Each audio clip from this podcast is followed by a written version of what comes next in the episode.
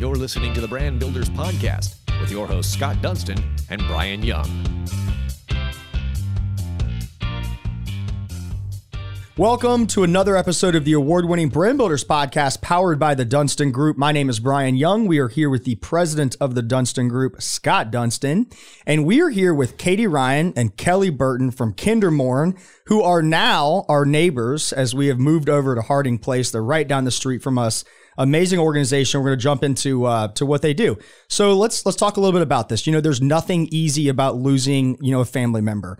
The heartbreak you know must be magnified you know exponentially when it comes to losing a child. You know, in Charlotte, families who do suffer this life altering event you know, don't have to go at this alone. And, you know, me and Scott and a lot of people in the Dunston group, we know a lot of friends, unfortunately, that have lost, you know, children. And as a parent, I, I can't even imagine that. But it's amazing that there's an organization right down the street from us and here locally that can support you. So since 1978, KinderMourn has helped uh, parents, grieving children, teens by offering support, counseling programs, creating awareness um, of, of issues, and really empowering the community to assist those who have suffered through this loss. Uh, most recently, one of my good friends lost his wife, and um, both of his sons go to KinderMourn, and he talks a lot about how it has helped them a lot. Um, and now it seems that both his young children are, are really on a path to, to not never getting over it, but being able to grieve, being able to understand it, and being able to live really in honor of their mother. Um, you know, one of the things that KinderMourn does is, is really there's a lot of ways that they help out, but they bring their message and their mission to the greater community through the annual Hope Floats Duck Race, which is so cool. I actually did one of these when I was a little kid in Kansas, and it's different, but the duck race is awesome. So we'll talk a little bit about that. But we have Katy Ryan, who's the executive director of KinderMourn, and we have Kelly Burton, uh, she is a KinderMourn parent and a former bo- a board member, and um, her and her husband lost their son Liam, and they did participate in the Empty Arms program. So we're going to dive into to, to really how how that you know happened and how that affected, and really how KinderMourn you know stepped up to the plate. So this is an organization that's near and dear to our heart. Um, it's something that I hope I never have to to experience or, or, go through, but at the same time, it's something that is there. And I remember Greg Olson when he was on our podcast, he talked about Levine and he said it's the greatest place that you never want to go to, right? And I feel like KinderMourn is the same thing. It's not something you ever wish to happen or something that you ever want to happen, but when it does, it's amazing that you two and the entire organization have stepped up to the plate. So that might be my longest intro of all time. So let's get to the uh, the real stars of the show, Katy and Kelly. Thank you so much, and welcome to this episode of the Brand Builders Podcast. Thanks for having us. Thanks. It's nice to see you all. Thank you for being here, and congratulations on your new position. That's right. Thank you. Um, I'm excited to be there. KinderMourn is going to uh, continue to prosper, and we're confident in that. Your leadership is awesome. It, this is not your first leadership role in Charlotte. Um, so, anyway, we're excited you're neighbors and, and excited you're here. Could you tell us a little bit more about KinderMourn from your perspective, and then uh, Katy or I'm sorry. Then Kelly, we will jump right into your We brought story. all the K names. Yes, you did. Sorry, tongue twisters yeah, so, early too. Um, I apologize. And thank you for your kind words. I'll slip you that ten dollars later when we're on our way out it's the building. twenty dollars um, now, Katy. Come on. Oh, well, inflation. I thought Let's I got a preferred customer discount, but yeah. um, right. No, we're excited to be here and be on the podcast. Um, it's an incredible podcast. So, congratulations on all your accolades and awards. And, you know, Brian mm-hmm. spoke to it just moments ago. We were founded in 1978 by Lucy and Bill Christopher when they lost their infant daughter, Sally. And they were really looking to establish a place where people could navigate the maze of loss and bereavement. And um, Kinder has served that purpose for many, many years. And our previous executive director, Kelly Hamilton, who was with the organization for more than 30 years, has said, you know, you, you don't want to know about you know the loss of a child or the death of a loved one. Um, and if you don't know about KinderMourn consider yourself lucky but you, if you do you're so grateful that we're here. But we want everybody to know about KinderMourn because there's a lot of people in our community that are going through things that don't receive the kind of mental health care and counseling that they need. And that's one of the things that we provide. We provide individual and group counseling free of charge. People um, will pay um, based on what they feel their capacity is. And so it's really bringing down the barriers to care for people and also um, not normalizing grief. I mean, grief is something that we all experience, but making sure that people have a place where they can go and connect with others who are experiencing something similar so that you can have a community where you feel welcomed and you feel heard and seen when you're navigating something so difficult. And it takes a special lady to do what you do and and be in this environment every single day. Um, and I know you have a history, and I know you've wanted this role for a long time.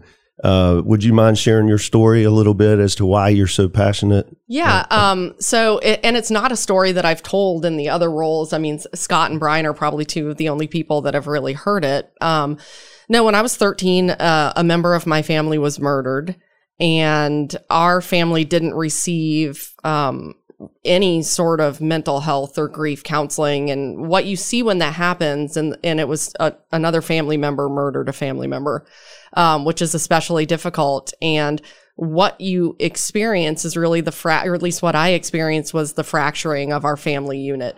Um, people experience grief in different ways. Some people want to talk about it all the time. Other people don't want to talk about it at all. Um, and especially as a younger child, you have really big emotions um, but you're not developed enough. I won't get really geeky in it, but like, you know, you're going to react more from the survival part of your brain, which is that fight or flight. And you just don't have the, you haven't created the pathways necessary to pro- process things in a more cognitive way. And so the way that your grief can manifest itself can be in all sorts of difficult or inappropriate behaviors um, to try to get those big emotions out when you don't have the words to to articulate it. And so um, you know, one of the reasons I'm so passionate about this and why I went to school and have an education background in early childhood trauma is really trying to figure out, you know, what do we do in these types of situations to self soothe and self regulate? And those are some of the skill sets and tools that we teach kids. I mean, uh, at KinderMourn, you know, when you go to our website, you see it says when a child dies, when a child grieves, there's help, there's hope. And it really is, um, it's a place where people can land and find the care that they need um, in the in the darkest of times when people have experienced an unimaginable loss. And I so wish that I had had a KinderMourn there when I was younger, um, for myself, for my sister, and and for my father um, and my mother to really help us navigate that maze. I hope that makes sense. I feel like I rambled a little bit, but that's why I'm so passionate about it and why I wanted to be a part of KinderMourn, having come from working in a mental health space, then moving into a leadership role within the cancer space. Um, this is a great opportunity for me to tie not only my education background, but my personal history to something about which I feel passionate.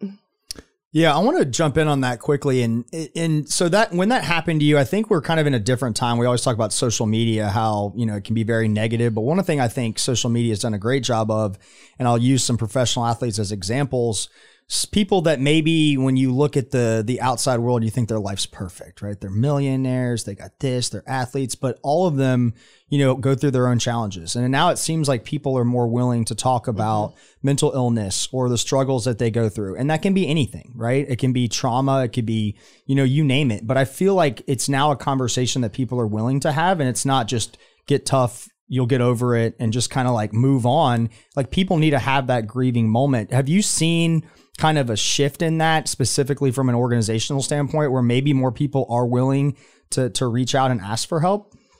Yeah, absolutely. I mean, my tenure at KinderMourn has been short, so I'll give Kelly an opportunity to answer that question as well. But certainly, I mean, the trends that you see um, you know, even with my three stepdaughters, I mean, their willingness to talk about things from in a, in the mental health space is night and day different than what I experienced. You know, I was born in 1976, so if you do the math, oh my gosh, put me out to pasture. but um, yeah, I turned 47 next month. But there's definitely we're definitely at a place where people are more willing to talk about the state of their mental health. But I think when it comes to death in particular it's still a really difficult topic for people to talk about. And, you know, when you're going through something like that, people want to comfort you, but they don't know what to say. A lot of mm-hmm. folks will be like, it'll get better, it'll just take time. And what people don't realize, in my circumstance in particular, you know, you don't realize the milestones that impact people. the the birthday that comes up, the holiday, the things where maybe your loved one used to be there to and it was something special that they enjoyed with you. And especially when you if some if you lose someone to violence, it's a totally different experience as well because you have police involvement, you have trials. In my case, we had three separate trials. Um, which sounds crazy. And then we have, um, for me in particular, every five years I go and testify at a parole hearing, and that that wound is ripped open again you're in a space with the perpetrator 10 feet away from you um, and and you do it again and again because of your loved one. So there are things that happen when people lose someone whether it's traumatic to violence or you lose a child in utero or at birth or something happens you know for any number of different reasons. There are going to be so many different places and so many different dates and times where you need this type of support and it's not just that initial trauma instance. I'm not using the right language, but you know what I mean. Yeah. And well said. It is. And, and I think you're right. I think what KinderMourn does a great job of is is understanding each unique person and how they all grieve differently. Right. And so it's not here's the the step to getting over. Everybody's different. Um and, and that's where I want to, you know, bring in Kelly. And, and I love, you know, if you're willing to kind of share your story um as you know, getting involved obviously in KinderMourn and, and, and what happened with your family and, and tell us kind of how that, that all came together. Sure. Sure. So, um, in 2008, I was 34 weeks pregnant with our first child, uh, a son named Liam. And my pregnancy had actually gone very well, had had no complications. Everything was very normal. Um, we were at a childbirthing class uh, one evening, and I got home and I just realized I was not feeling him as I normally would. Normally, he was a very active baby in the womb. And that evening, we decided to call the doctor, and they said, just go to the hospital, get yourself checked, eat some chocolate, drink some Coke, see if you can get him going. But when we got there, um, we realized his heart had stopped beating. And so had to go through the process of being induced, um, and Liam was born the next day. Um, we got several hours with him, and very fortunate that we had really good care at the hospital. Um, we were able to connect with a, a, different service called Now I Lay Me Down to Sleep. They sent us a photographer, which was something initially I thought, there's no way I can do this. I don't understand how to take pictures with my baby who is already died. Um, but they offered that, and I'm really very grateful that we went forward with that because now I have pictures of me and my husband Anthony and Liam that I'll just treasure forever. And now our daughters can can look at him and see what he looked like. Um, they also gave us information at that time in the hospital room about KinderMourn. KinderMourn is very connected into the medical field here, so that doctors and nurses are educated in how to send families um, to KinderMourn's services should they want them. Um, so after some processing time, uh, going through the steps of having a small funeral service, just doing things that didn't make a whole lot of sense at that time, right? I had a nursery that was just set. I had gone through baby showers, and instead we were picking out a casket for our son. So it was all very insane. I felt pretty insane um, but connected with um, another gentleman who's long served on the board of directors, Jim Sigmund, and met with him. He he worked at the bank where I did at the time, and he just told me what sort of services KinderMourn offered, and, and connected me personally at the time to Kelly Hamilton.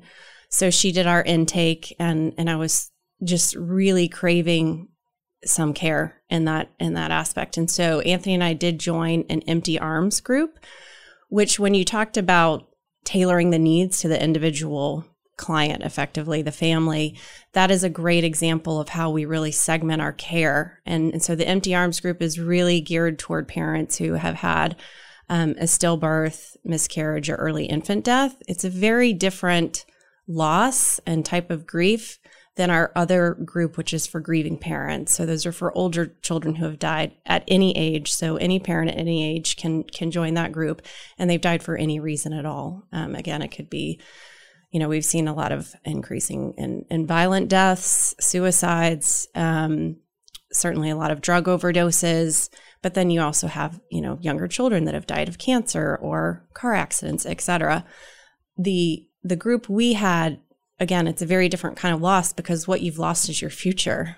Liam was never really here other than in the womb, and I could feel him every day, but that was my very personal experience. Uh, what we didn't have was our little boy to even really greet um, on the other side. And so that kind of counseling and care and being around other parents who are going through it real time with you who understand that because it's a very unusual loss. Um, it's about 1% of pregnancies or so that end in stillbirth. But when you run the numbers, it's still well into the, you know, 25, 30,000 sort of stillbirths per year here um, to deal with. So it's a lot of parents who are grieving. Um, and so we learned a lot through just sitting alongside the other parents and sharing kind of best practices as to how to get through certain situations um, how to handle different milestones that were coming up. For me, for example, a really important milestone was when his actual due date was coming. I had a lot of anxiety around that, a lot of anxiety about returning into the working world. I did fortunately have the support of my employer to take um, really about three months at home, which was really wonderful uh, to be able to process through that time, being really involved on a weekly basis through our Empty Arms support group. And so once we got through that, it really just helped us to feel more normal in our very crazy world and um, eventually learn to gain hope again. And, and so we did start trying uh, to get pregnant eventually. And we're just very fortunate that on the other side of this, we did bring into the world twin baby girls in October wow. of 2009. And so, um, we, we were just super joyful. And and KinderMourn was a big reason we could I think find laughter and joy and hope again. That's KinderMourn's favorite word is hope. We are providing hope to people for many different reasons. Um, but yes the empty arms group is is what we participated in. I explained the grieving parents group. And then the third leg to the stool really is our helping the hurt program which is when KinderMourn started getting involved in really assisting children who are experiencing loss. Um, and particularly in that group that's going into the school system. So kids who otherwise wouldn't be able to have access to services, um, whether it be a transportation issue of actually getting to our home here on, on Harding Place, uh, we have support groups right there in the CMS schools. And so kids can join those groups, again, for any reason of a loss. It doesn't have to be a parent, it could be a grandparent, a sibling, any loved one that was really special to them. To again, as Katy mentioned, it's working through those big emotions these children have and, and helping them understand that, doing things through art therapy. Uh, that's been a really wonderful program and a huge part of our growth. We're in many schools every fall and spring helping those children and through different partnerships through the summer, Freedom Schools, for instance. Um, and then in the house, too, we do have programs where kids can come into the home and, and join support groups here as well. Thank you for sharing your story. Um, can't imagine it. I'm I'm so thankful you have twins. I'm a twin. Are so you? That's great. I'll just say good luck with that. They're now 13. Uh, so. Oh, you've done it. You, are you're already there. Yeah. Oh, now you get the teenage years though. Now it really gets fun. right. um, but no, I appreciate you sharing our story. And um, I, I, mentioned, you know, Scott and I know a lot of people who have have have lost children. I can't even imagine it, but like we had mentioned, having a place like KinderMourn is great, and you've continued to stay involved, you know, with the group. Um, and obviously, with that being such a long period of time, how have you seen this group continue to grow? Um, and what are you kind of most proud of with KinderMourn? Because as of I, I think of it this way: the best executive directors, the best people involved in organizations are the ones that went through it, right? Because you can sit there immediately and have that conversation with a parent, and you're never going to be able to understand it per se, but because everything is different. But you do understand it. I know it doesn't make a lot of sense, but to me, you know, when we have friends who have lost kids, I have no idea what they're going through right? And I'll mention two people, uh, Wes Slocum and Josh Jones. You can see the connection that they have, and really just how they have taken that grief and turned it into a super positive by saying, you know, we're we're going to go out and we're going to support other people that go through that. And I think that's super powerful because I don't think a lot of people everybody grieves differently. And that could be between a husband and a wife in the same family, mm-hmm. right?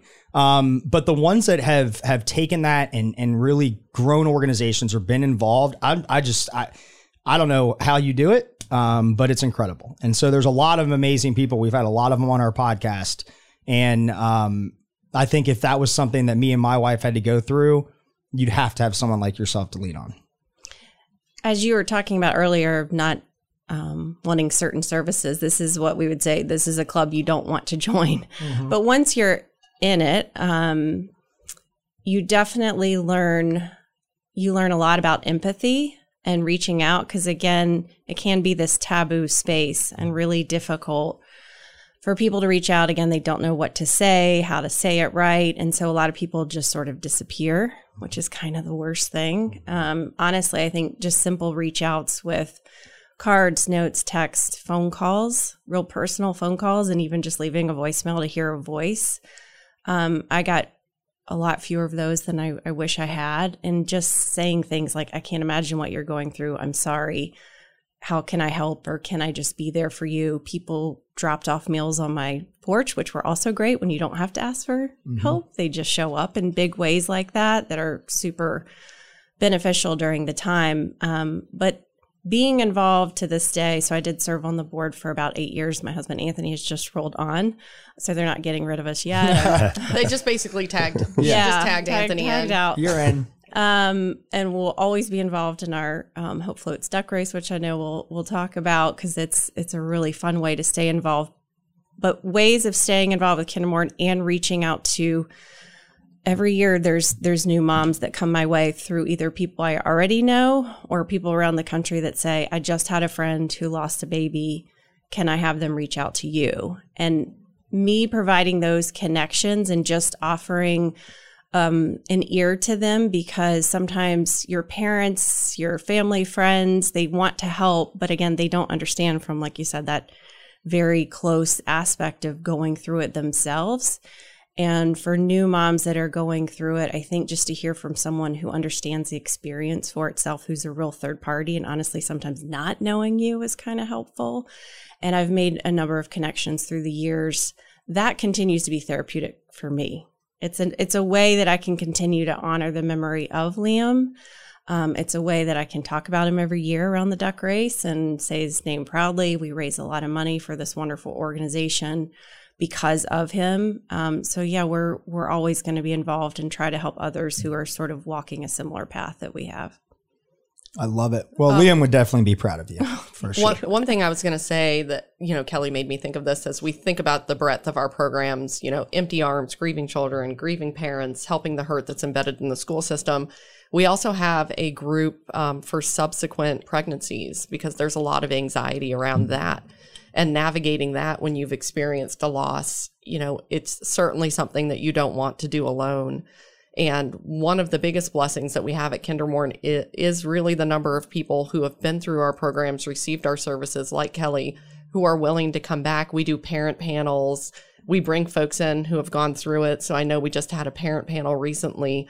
Um, for subsequent pregnancy. And it's great for them to see folks that have gone through our programs and come in, who can come in and talk about, you know, this is what I experienced, and really to normalize some of these fears because it's not something that you talk about at the water cooler. Mm-hmm. And you mentioned, Kelly, even having the fear or some trepidation about going back to work. We have a brand new board member. I'm not going to name her name because I didn't ask permission to share the story. I'm sure she'd be fine with it who said, you know, one of the biggest challenges for her, she lost a very late term pregnancy, was even thinking about going back to work and having, you know, at a large organization and having say, someone look at her and say, Oh, you had your baby.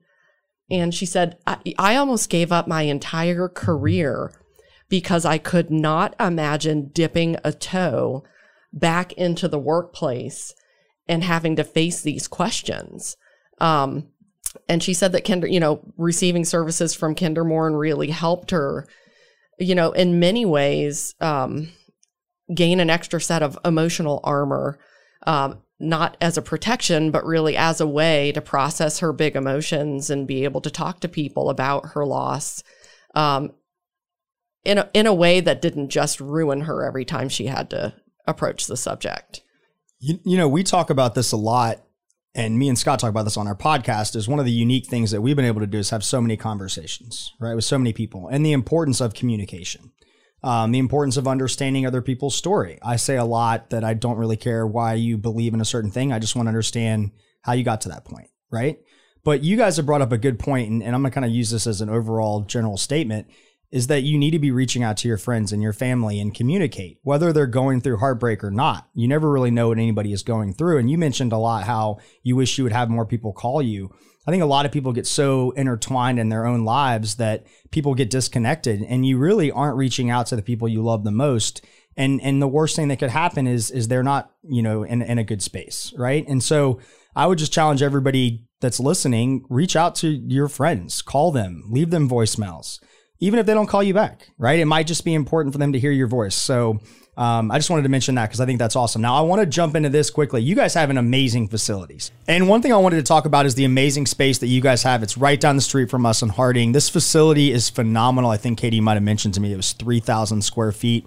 But when you walk into this space, it's very warm. Every single room is intentionally built uh, to support people that are going through this grieving process. If you've ever been to the Ronald McDonald House, I feel like you guys are twins. It's just got that very warm feeling. It's a, it's a it's a place that not necessarily you can call home, but when you walk in, you have a very unique feeling that that people are there to support you. And we just want to learn a little bit more about that space and what that space does for people that are going through this this grieving process and and, and need KinderMourn support. Yeah, so we're really lucky to have this home at 1320 Harding Place.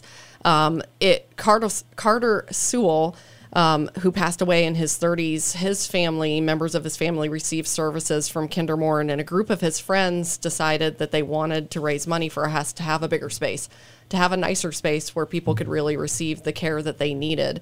And so they raised more than $300,000 to purchase the initial property in 1995 and we're really lucky. We've since expanded, but yes, when you walk into the home, it's this incredible feeling of warmth that you get. It's been described as kind of feeling like grandma's house. It looks like one of those, you know, old southern homes where you expect someone to walk in at any moment and hand you a cookie. Um, and it's just, it's a space that's hard to describe. You definitely feel the warmth, you feel welcomed.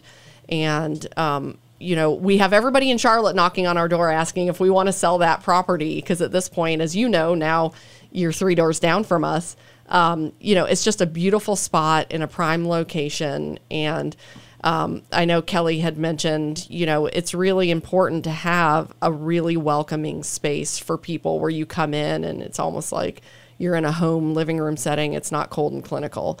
So we're really lucky to have the support of members of the, the community, Carter's Friends. I mean, they still host the golf tournament that's Tee Off for Hope that we have every October in his honor. Um, and that's how people come together to make sure that everybody receives the care that they need. But it's a beautiful space.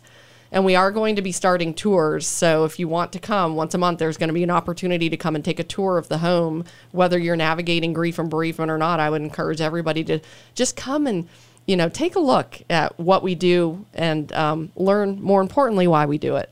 It's definitely a safe space. So the first time I came in, it it just felt very warm and inviting. Um, you know, when you're seeking basically mental health care, I was worried it would be more of the, a sterile sort of medical environment, and it's it's totally not. When we would have our empty arms support groups, you're basically in a living room kind of setting, uh, sitting around in comfortable chairs and couches and just sharing and and being together. So um, I think it makes a very big difference the kind of environment that we have for families to, to land in. It really is going in truly a home. Um, I will also say a part of that warmth, and I would be remiss to not mention the names of the people that do this kind of work. Um, you know, Kayla, Tanya, Lauren, Brooke, Jacqueline at the front desk, the people that do this work and that serve the clients, the children and the families and the parents that come through our doors doing this kind of work and working within the death and bereavement space, um, they, they are angels on earth in many ways. Um, and they are the heart and soul of this organization, along with the board members and all of the parents and children that have gone through the program that continue to come back and support us, whether it's as volunteers or participants in the duck race. I think that's part of the magic too. The people that we have working for this organization are the people that you want as friends, that you want them as neighbors. They are incredible members of the Charlotte community who are making certain that everybody gets the care they need. And I, I could probably have a whole separate podcast just to talk about how lucky I am to work alongside all of these people, including Kelly Hamilton, who um, just retired, as we've mentioned her.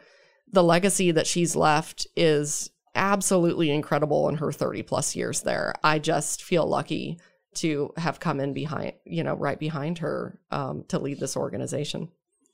That's awesome. How how long do your programs last generally? Um, well, there's there's individual counseling that goes on for really as long as someone needs it, and as I mentioned earlier, I mean we will turn no one away due to an inability to pay. So as long as you meet the qualifications of needing this kind of care, um, and then the group programs are roughly eight weeks long. Um, they happen, I think, four times a year. Um, you know, on a quarterly basis. And so every Monday, Tuesday, Wednesday night, there's groups in our house. Um, and then the helping the hurt uh, we is fall um, mirrors the school year, but there's there's fall, there's spring, and then we actually partner with Freedom School um, in the summertime. Wow.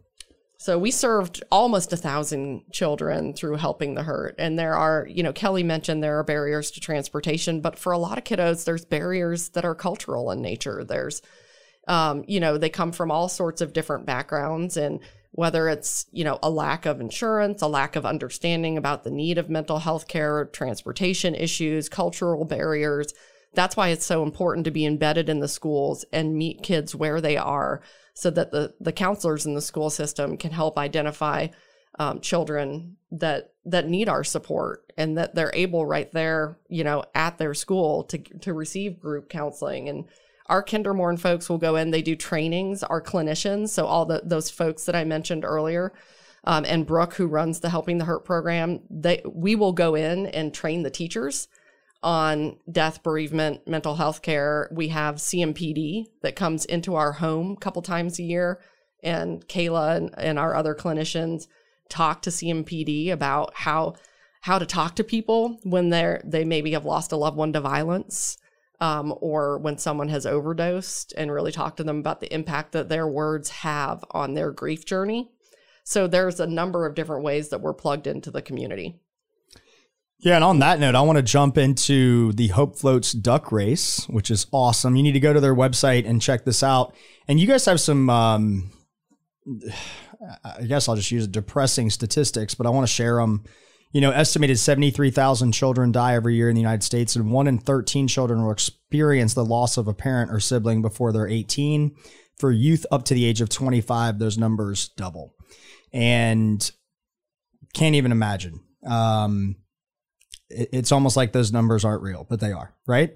And so what you guys have been able to do is create a really cool event that's raised over $2.5 million. Last year, you sold over 40,000 ducks, which is so cool. This event is going to be on April 30th from 2 to 5.30 at the Whitewater Center. Um, I, I'm, I'm to send this to my wife right away because A, I think my kids would love to see ducks go down the river. Um, but also if it's something that we can, can give back. But tell us a little bit about this event. You guys have been doing this for 19 years. Um, and it seems like a super special event. Sure, I'll cover that. Um, the the Hope Floats Duck Race is, you know, again for how difficult our mission can be in helping people who are suffering, you know, a really terrible loss, this day, this signature fundraiser event that we have is a really fun, uplifting way where our families can feel very supported by everyone that shows up. Um, going out there, it's just full of families. We have a lot of uh, kid friendly activities. And, and certainly what everybody's waiting for is the duck drop. So we have a huge crane out there toward the back of the Whitewater Center. Last year it was just over 45,000 record oh, wow. ducks that we wow. had adopted. And I think that's really our starting goal this year because, again, this is our 45th anniversary in existence. So I think that ties in pretty nicely and hopefully we'll exceed that again. Uh, but when you see 45,000 little rubber ducks just released all at once and come flying down the rapids, it's so exciting. And I remember my first year arriving. Again, we lost Liam in January, so coming in April. I was, again, I had anxiety about a lot of things at that time. And so I was very anxious as to how this would be. Would this be a sad day? Would it just be? it was like everything lit up inside me when I saw just the joy that surrounded the whole event. And you just feel like everybody's giving you a warm hug there. Um, but you'll see people who have um, all their specific teams for for their loved ones that they're raising money for, and and people come in and adopt ducks under each of these teams. So you'll see we have these great branded T-shirts that we do each year. Uh, some people even create their own shirts for their own team names. We've got um, different posters up of people with with their team names surrounding. So there's just a lot of community. Uh, thousands of people show up every year to see this event. We always go out early and have some lunch and get a good spot because everybody picks a spot right there on the the side of the banks. Um, and it's just a whole load of fun. We've got rafters that go out there, and so essentially, when all the ducks come down, they scoop them up. That's a big volunteer job. Should any of your listeners want to want to hop on that one, um, we've got to scoop them all up and put them back in the crates. Uh, but it's it's just a really warm, uplifting day, and we look forward to it every year. And again, it's it's my personal way each spring to be able to talk about Liam and remind everybody who he is and why he's important to us. How do we get involved, and are there still sponsorship opportunities for for companies that want to get involved as well? Because I was clicking on the link. There's lots of opportunities. You can buy there one are. duck, you can buy a whole raft, you can create a team, you can sponsor it. Yeah, so there's still, I mean, and one of the biggest things I want to share um, on this podcast, and we try to try to make sure that everybody is aware. This is this event's completely free. You can create a team for free. I mean, the goal is to to adopt out ducks, and so people are going to be making financial contributions, but you can attend the event for free. You're you're going to have to pay the six dollars to park at the Whitewater Center, but um, but and that's how we get so many people. So there's still sponsor opportunities. They start as low as five hundred dollars. Um, there are many, many ways to volunteer. I think it would be pretty cool to put on your resume that you were a rubber duck wrangler at the Whitewater Center. Look at that. So I make I that mean, the top Brian Young. If that doesn't push you to the top of the candidate Man. pool, I don't know what will. Man. But we have a lot of volunteer opportunities. It's all linked through our website. So if you go to kindermourn.org and you click on the Hope Floats Duck Race, you're going to see a link to sponsorship. You're going to see a link to register or create a team. You can join someone else's team. So it's it's there are so many different ways to get involved and our goal is to get as many small businesses, large businesses, and individuals in our community tapped into this event because it truly is. And I know you've heard this phrase before, but it's a festival of hope and healing. And when you come to the event, you realize you have people there similar to Kelly's first time that, you know, they're they're in you know the deepest part of their grief and coming together and connecting with members of the community and doing something that is fun and uplifting while still honoring and remembering those that we've lost, that's pretty high level impact for for people navigating this. And we don't want to forget about the people on the periphery of this too. You mentioned Josh and Wes, and I know them well. Um, and Josh said something to me once, and I don't know if he'll remember this. And he said something that was, it just really struck me, and I've never forgotten it. Um, when he was talking about the loss of his daughter, Libby, um, he said, This has, with the help of various organizations, um, I've gone from this being my entire story to just a chapter. And it's an important one. Um, but that's a big part of what KinderMourn does. Josh, of course, was talking about 24 Foundation at the time, so I want to give 24 credit for that. But I don't want to just pretend like it was KinderMourn. But Josh is familiar with KinderMourn too, and that's really the goal: is how do we how do we move this from being the entire story to becoming a chapter that's just really important for people and something that the goal is not to forget it, but to find a way to really have it be part of the patchwork quilt that is your life and not the whole story. That was well said. It is well said. And well, I, first, I stole it from someone else. Yeah, so he, he's a smart man. he is. Josh, uh, he's he's amazing. It, he really is. Um, you know, I first found out about KinderMourn through buying ducks from a friend about 15 years ago. I was like, "What is this duck thing you're selling?" Right, and so we we learned about it. And uh, you you know my story as well. I lost my mother when I was 10 years old and did not have an organization like this to be a part of. It would have been extremely helpful um, throughout that grief process. Uh, in regard to the community, though, okay, we know about the duck race, but how else uh, could you call on the community to help you and your organization? What do you need from our community to continue to offer these services and I mean, the biggest thing is the most obvious one, which is financial resources. If it's with, within your capacity or within your heart to make a contribution to KinderMourn, we're always grateful for that because, again, we don't turn anyone away for lack of ability to pay. Um, we also need things, you know, that we utilize. We do a lot of play therapy. Um, and that's another one of those activities that's great for the kiddos that have big emotions, but not the words that go alongside them. So you can go on our website and look at our wish list. Um, and you can drop things off. You can, you know, we need crayons, we need paper, we need all of those sorts of things. Anything that's budget relieving for us is super helpful. I mean, because of the the nature of the work we do, we don't have a lot of volunteer opportunities on a weekly basis where people can come and pl- get plugged in because you need to have a clinical background.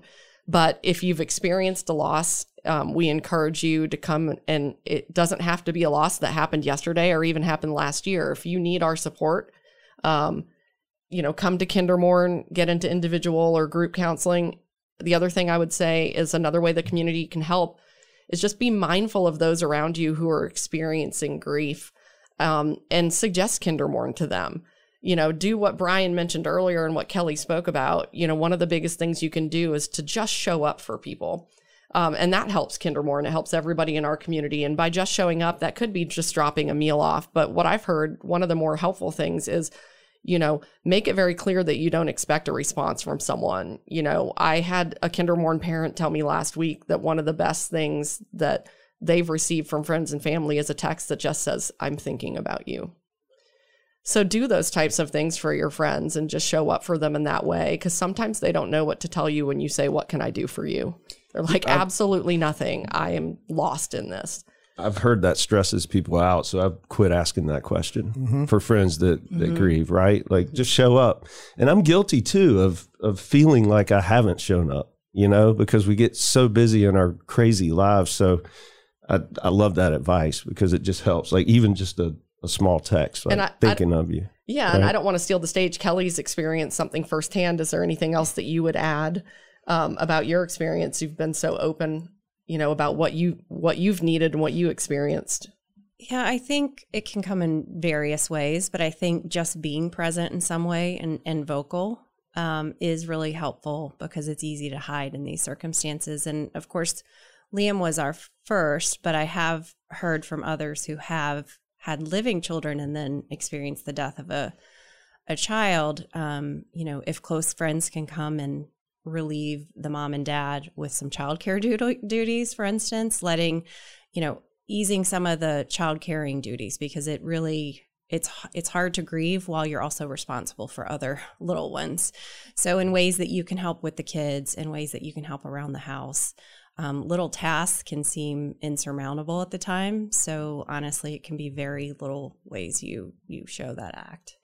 You know, and another thing I mentioned, you know, social media, and we can talk about how bad social media is. But me and um, and Katy experienced something at her previous organization where one of my friends that I'll, I'll say maybe you know we weren't as close as we used to be, uh, right? But I, I saw this story that he had posted, and I immediately knew I need to get him in touch with Katy Ryan, right? And that was it was kind of out of the blue. I, I, reached out to him and, and said, Hey, you know, I have no idea what you're, you're going through, but I do know there's, there's help and we can do that. And so I got them connected with Katy and, uh, in the 24 foundation and Katy did an amazing job and, and, and his, you know, wife beat cancer, which was crazy. But like that was just one little step. And he has reached out to me so many times since then, like thanking me. And I'm over here, I'm like, I didn't do anything. You know, all I did was just make that connection.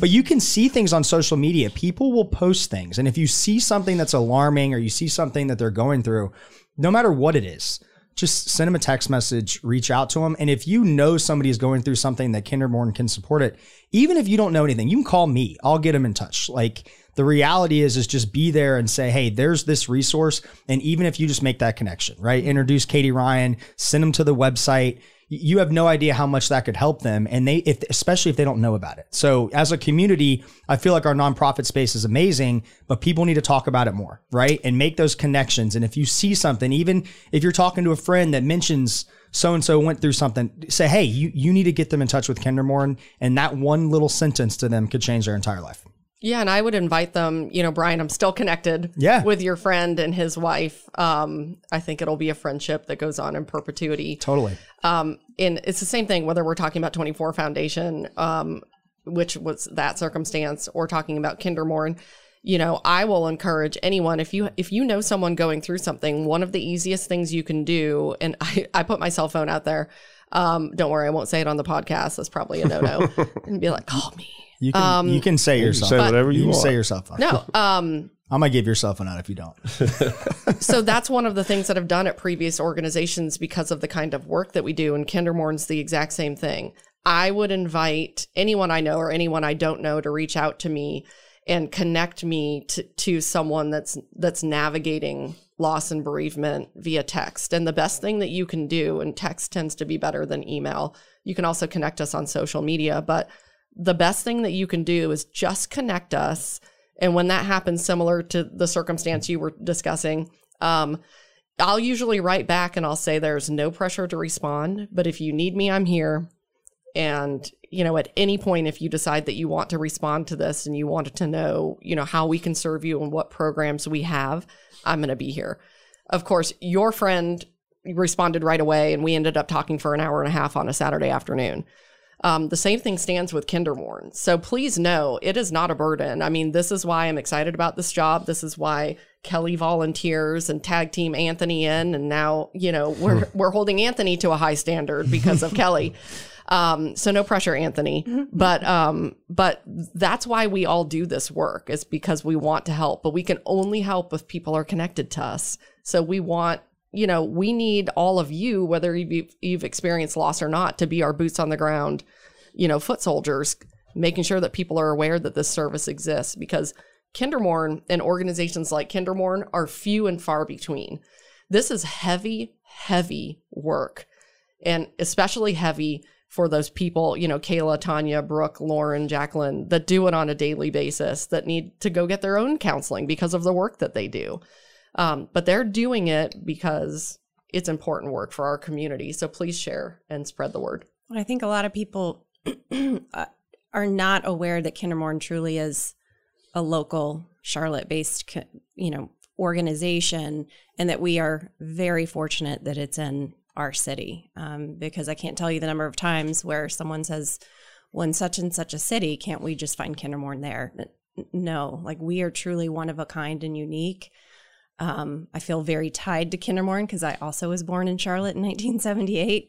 But that is that that's what makes us very special. Um, it's in our backyard, and so folks who need the services just just know that we're here. I, I love it. I got some great news. My wife just emailed me and said, "Let's do it for the duck race." So yes, we're yes. in. Are you gonna, coming are you going to create a I'm team? coming after all my friends. If you don't create a team, oh man, here we go. Team Ryan. Mm. oh, mm. oh, you want me to team, join your team? Am I getting Team Liam? Am I getting recruited? Here yes. we go. well, you know, Team Liam has has kind of been the top award winner for a number of number years. Of years well, so. and if you have children, and even if you've never experienced this, you've never understood or, or even knew what KinderMourn was before you listen to this, like it's a duck race. My two boys would love to go just see the duck race. But at the same time, I'm trying to get them intertwined into the nonprofit space early, right? So I want them to understand why we're there and have those conversations. And yeah, the duck race is the benefit, right? They get excited about the duck race, but continuing to get them involved at a young age is very important to me. Uh, and it's what my parents did. And I think it's kind of created who I am. Um, so yeah, I just sent an email to my wife a second ago. I was like, "Let's do this," and she goes, "Let's do it." Awesome. So okay, I'm holding um, you to it. No, I, I, I will be honest. I also checked the Charlotte FC schedule, and they're not at home, so I'm in. I'm totally in now. You said it's the 15th. It's April? a thir- 30th. It's Sunday. 30th. It's a okay. Sunday. Come on, Scott. Okay. It's a Sunday. I'm thinking tax day. Sorry. Yeah. Oh, I was man. like, oh yeah, well, Yeah. good way to Well, get away from that too. Right? that too. but It's not quite the same. Yeah, hey, you'll be done with your taxes. Everything will be good to go. Come spend your If refund. you, yeah, if you get a refund, I haven't ducks. seen a refund in 20 Yeah, when Yeah. you when you get your For refund, those that get a use it refund, to, use I always it to have to write ducks. a check for some reason. Uh, Man. but yeah. Um, but no, uh, it really is at, at a very base level. If you if there's no other level of involvement, come and watch forty thousand plus ducks fly from a crane into the water at the Whitewater Center. I mean, that is just a really cool thing to watch and be a part of. I mean, there's there's music, there's food, there's games. It's I mean, I can't think of a better place to show up and support people and do something fun, you know, on a weekend in Charlotte. So as a competitive person, what's the winning duck get? So the winning duck gets cash. Whoa. Cash 500 What? Wow. quackers. Wow. I was going to say smackers, One in but Smackers and quackers, One in baby. fifty thousand chance. That's So that's one thing. I that mean, that's fail- cool. That's Like- one thing we failed to mention is that y- when you adopt ducks, the top three ducks win cash money. See, that's awesome. cash money. We when we went Yeah. to I went to a duck race and I'll never forget it. And I was probably the age of my son who's about to turn five when we were in Kansas. And they dropped him all off a bridge, right? And I remember my dad just telling me the entire time, "That's definitely your duck in first. That's definitely your duck in first. So although I didn't walk away with a big check, clearly my duck won that race. my dad's like, "That's definitely your duck." And then my twin brother's like, "What about my duck?" And he's like, "Oh, your duck's right behind him." Oh no, now your duck's winning. So it was a great experience. But literally, it's something that I never forget. Like I, it, it, if I think of living in Kansas from the age of two to like ten years old. There's only few things that I really, really, truly remember, and the duck race is literally one of them. Like Well, you verbatim, won't- like you're I remember all of see that someplace. remember the whole day. You're just it's not. crazy. It's crazy. I'm How do you keep now. up with them? So I and- mean, they they all come flowing down. That back channel's Oh, pretty yeah, skinny. Right. And Yeah. it comes into the pool, and we've got our just raptors up them. and ready, and you just yeah, Or- so and they're numbered, I guess, so Yeah. everyone knows. I mean, they're they're numbered. There's an electronic way to pull them, but we um, but it's it's just really exciting and it's really fun, especially for the littles to be. It's- I it mean, is. you're Yeah. talking about the story, so Oh. for your little littles to really be like, "Is that your duck Oh, yeah. coming down the line across the finish line?" you just need to hold them back to not jump in. yeah. They want those ducks. Um, but you That can might be the hard part. Yeah. but if Like I mean, giants. if you want to come and volunteer, you know, we mentioned earlier, you can volunteer for the Kid Zone, which is a fun family activity. Your children can participate in that with you as long as the parents there, which is a great volunteer opportunity for the family when you really talk about teaching the importance of philanthropy and the difference that one person can make in a community. That's a really important message for all of us to teach our children and the children in our lives if we don't have our own um, you can you can get in a kayak or a raft and be a duck wrangler. You know, you can you can get your workout in and your steps that day by bringing the ducks over to our truck that we have to get them back onto. I mean, you can work at um, the Duck Depot, which is where we sell our duck related swag. I mean, who doesn't want a duck duckbill shaped hat? I mean, I mean, I, if that's where not do high these ducks? fashion, I don't where know do what these is. ducks live So throughout the year? they travel the Oh, nice. Okay, I was gonna Um, say. They are nomadic ducks, Okay. and Oh. they don't put down roots very many places. They're, just, they're on the series. So- They're so- the duck racing. They migrate. series. they are. They go to different duck races. Oh Oh, man, that's cool. Yeah, they're, they are not. We don't own the ducks. We rent the ducks. Yeah. Well, that know, would be a lot of space yeah, to store $45,000 $45,000 ducks. Forty-five thousand. Sure, there's a process. You have to dry them all off before you store them. Yeah, they All that duck- stuff. ducks can get moldy. Rubber can get moldy. So do we have to give our ducks a bath? Congratulations on 45 years. That's It is that's amazing. You do. Um, you can purchase your own duck to bring home at the duck Oh, depot. nice. Yeah. Perfect.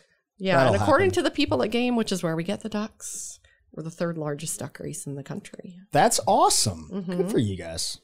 Well, this has been incredible. Um, you know, thank you guys both for coming on. Kelly, thank you so much for sharing, you know, your story. Katy, thank you so much for sharing your story. Um, we know you so well, so I know you're going to crush this. Um, and I'm excited for you because I can tell just in nobody can see her, but you can tell how passionate she is about this. Um, you know, like we always mention, please like, share, comment, go on their website. If you're an organization looking to get involved, please go look how you can sponsor those. Everybody, please check out the uh, the Hope Floats Duck Race. All my friends that have kids in the one to five category, let me know. Actually, one question: When does the ducks drop? You know, we all got like nap time and stuff. Might not be able to get there. 3:30. Three thirty. Okay, so you can. And I would just recommend getting on the earlier side to the Whitewater Okay. Center because, as folks are probably aware, sometimes that parking can get crazy on a really beautiful day out there. Definitely. Um, so I, again, I try to go.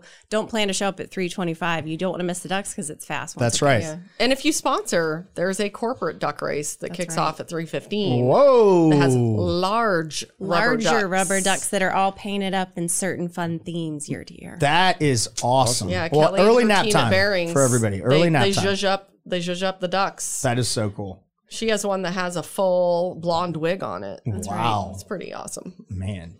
wow. It is.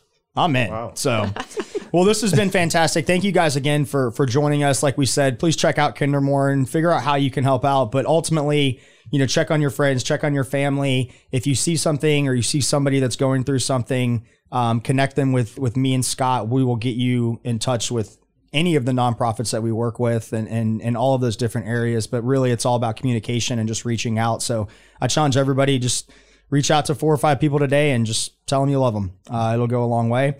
And uh, again, Kelly, Katy, you guys are awesome. Really do appreciate everything that you're doing. And and KinderMourn is in, in great hands. And um, like we always said, it's not something that you want to go through, but you know, thank God you are here, and thankfully that it's an organization that can support that. Because um, even Scott was mentioning, you were mentioning like a lot of people don't have that resource. So Charlotte, we are very lucky to have it, and um, yeah, I just appreciate you guys coming on and sharing all that. Thanks, Thanks so much for having, us. us. Yeah, this is fun. Thank you. Love it. Until next time, you've been listening to this episode of the Brand Builders Podcast.